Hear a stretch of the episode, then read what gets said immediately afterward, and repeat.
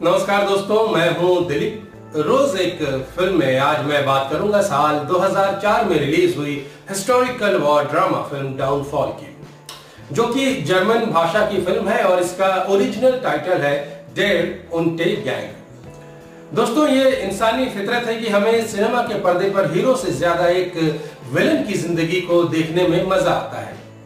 और अगर ये villain German dictator Adolf Hitler हो तो फिर हमारी दिलचस्पी ऐसी कहानियों में और ज़्यादा बढ़ जाती है। हिटलर का किरदार हमेशा से दुनिया भर के फ़िल्म मेकर्स को आकर्षित करता रहा है। ऐसा शख्स जिससे करोड़ों लोग नफरत करते हैं और अपनी मौत के पचासी साल बाद भी जिसकी क्रूरता का हिसाब पूरा नहीं हो पाया है। डाउनफॉल मोटे तौर पर नाजी तानाशाह हिटलर की ज़िंदगी के आखिरी हफ़्ते में हुए इवेंट्स की डिटेल हमारे सामने रखती है। आमतौर पर सिनेमा के पर्दे पर जब भी कभी हिटलर को पिक्चराइज किया गया है तो उसे उसकी क्रूरता के साथ बेहद निर्दयी और खतरनाक दिखाया गया है। लेकिन डाउनफॉल में हम हिटलर को और भी ज़्यादा करीब से जान पाते हैं। मसलन कि वर्ल्ड वॉर में अपनी हार सामने देखकर वो किस तरह बेबस और लाचार हो जाता है? युद्ध में वापसी की उसकी हर एक कोशिश और आखिरी कुछ उम्मीदें जब एक एक कर टूटती हैं और वो और भी ज़्यादा बेचैन हो उठता है। उसे अपने करीबियों पर शक होने लगता है। उसके जिन सैन्य अफसरों और मंत्रियों ने उसे शिखर तक पहुँचाया था, वो उनकी ही काबिलियत पर सवाल उठाने लगता है।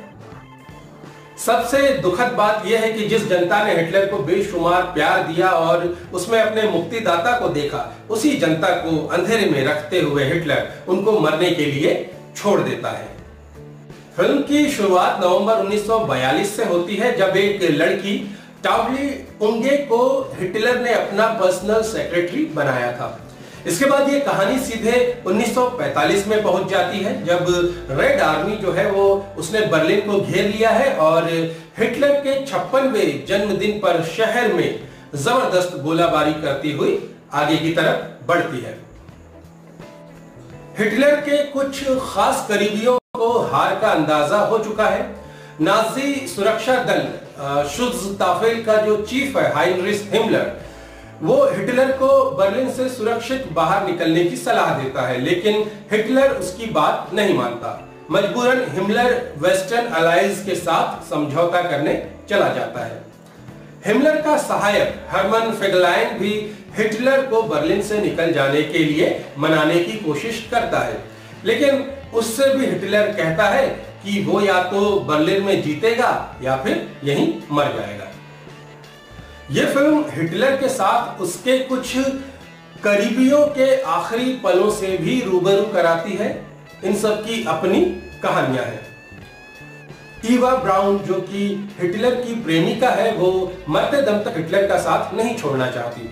वहाँ मौजूद हिटलर के सहयोगियों का दिल बहलाने, उनका जोश बनाए रखने और हिटलर पर उनके विश्वास को कायम रखने के लिए ईवा खुद ही आगे बढ़कर पार्टी करवाती रहती है। हार उन लोगों के सिर पर मंडरा रही है, लेकिन शराब और डांस के प्रोग्राम के बहाने वो सभी सच से बचने की नाकाम कोशिश करते हैं। चाउजी उनके जो हिटलर की पर्सनल सेक्रेटरी है, वो भी हिटलर का साथ नहीं छोड़ना चाहती।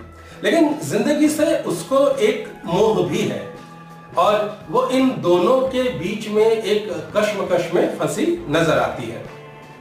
हिटलर का प्रोपागेंडा मिनिस्टर और खास सहयोगी योसेफ गोबिल्स और उसकी बीवी मागदा गोबिल्स नाजी राष्ट्रवाद का सपना टूटने से आहत हैं। दोनों रेड आर्मी के हाथ आने से पहले ही आत्महत्या करने का प्लान बना चुके हैं। और तो और, माता अपने बच्चों तक को खुद ही मारकर इस झूठे राष्ट्रवाद की बलि चढ़ा देती है।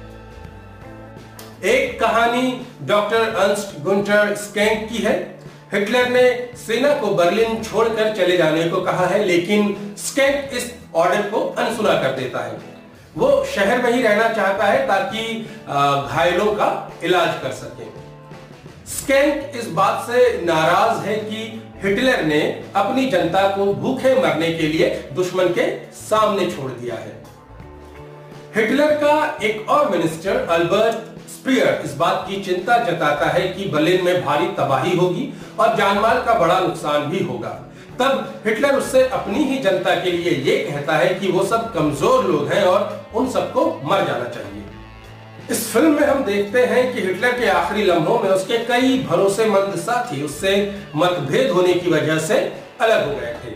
और हिटलर जैसे शक्तिशाली तानाशाह को भी नाफरमानी सुननी पड़ी। मतलब कि वो वैसे ही बहुत कमज़ोर हो चुका था। फ़िल्म के कई दृश्यों में हिटलर को चीखते, चिल्लाते और हद दर्जे तक परेशान होते देखा जा सकता है। इससे हमें मालूम चलता है कि उसकी मानसिक हालत खराब होती जा रही थी। उसके कुछ कैबिनेट मिनिस्टर्स और सैन्य अफसरों में भी हिटलर को लेकर असंतोष पनप रहा था। और ये लोग उसकी सनक से परेशान हो चुके थे। दूसरी ओर ऐसे लोग भी थे जो आखिरी दम तक उसके लिए वफादार रहे। और ये मानते थे कि हिटलर ने उनके लिए जो भविष्य देखा था, अगर वैसा संभव नहीं है तो उन्हें आत्महत्या कर लेनी चाहिए। इस फ़िल्म से एक राय ये भी बनती है कि हिटलर के लिए लोगों के मन में वफादारी इसलिए नहीं पनपी कि वो ताकतवर और खतरनाक था, बल्कि उसके पास बोलने की अद्भुत कला थी उसे लोगों को सम्मोहित कर लेने में महारत हासिल थी। इसलिए नफरत और क्रूरता से भरे उसके भयानक सपने में भी लोग अपनी आँख बंद कर कर विश्वास करने लगे। यह फ़िल्म मुख्यतः दो किताबों पर आधारित है। पहली है German journalist Joachim Fest की लिखी हुई किताब इनसाइड हिटलर्स बंकर, जो कि हिटलर के आखिरी कुछ दिनों की विस्तृत जानकारी देती है। और दूसरी किताब है अंटिल द फाइनल अर्थ जो कि उस वक्त की घटनाओं का लेखा जोखा है, जिसको खुद हिटलर की आखिरी सेक्रेटरी रही टाओडी उंगे ने उन्नीस में लिखा था, लेकिन इसको पब्लिश 2002 में किया गया। इस फ़िल्म में 1945 का जो बर्लिन दिखाया गया है, वो बेहद विश्वसनीय है। हिटलर का भव्य ऑफ़िस हमले में बर्बाद हो चुका शहर तहस नहस हो चुकी सरकारी और निजी इमारतें वर्ल्ड वॉर के आखिरी दिनों का भयानक मंजर पेश करती हैं। और नाजी तानाशाह का वो ऐतिहासिक बंकर, जहाँ उसने अंतिम कुछ घंटे गुजारे थे और ईवा के साथ शादी करने के बाद उसने आत्महत्या कर ली थी। वो सब कुछ बहुत असल लगते हैं। डाउनफॉल उन कुछ अच्छी फ़िल्मों में से है जिनकी एडिटिंग बड़ी कमाल हुई है। इसके एक सीन से दूसरे सीन तक जाने की प्रोसेस में हमारे इमोशंस भी बिना झटका खाए स्मूथली एक कैरेक्टर के साथ होते हुए दूसरे कैरेक्टर के पास पहुँच जाते हैं। सिनेमेटोग्राफी में मुझे जो सबसे अच्छी बात लगी वो ये कि वॉर सिंग्स इस कहानी को डोमिनेट नहीं करते। फिर भी आपको मज़ा वॉर फ़िल्म वाला ही आता है।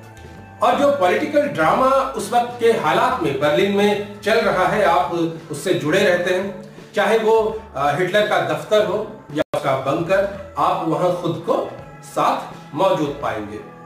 इस फ़िल्म को जर्मन डायरेक्टर ऑलिवर हिस्टबिगल ने डायरेक्ट किया है। तानाशाह हिटलर का जो रोल है, वो अभिनेता ब्रूनो गंज ने प्ले किया है, जिनकी पिछले साल फरवरी 2019 में मौत हो गई थी। हिटलर की पर्सनल सेक्रेटरी टाउडी उंगे का जो किरदार है, वो अभिनेत्री अलेक्जेंद्रा मारिया लारा ने निभाया है। तो दोस्तों, ये थी आज की फ़िल्म। कल फिर किसी नई फ़िल्म पर बात करेंगे। तब तक के लिए मुझे दीजिए इजाज़त। धन्यवाद।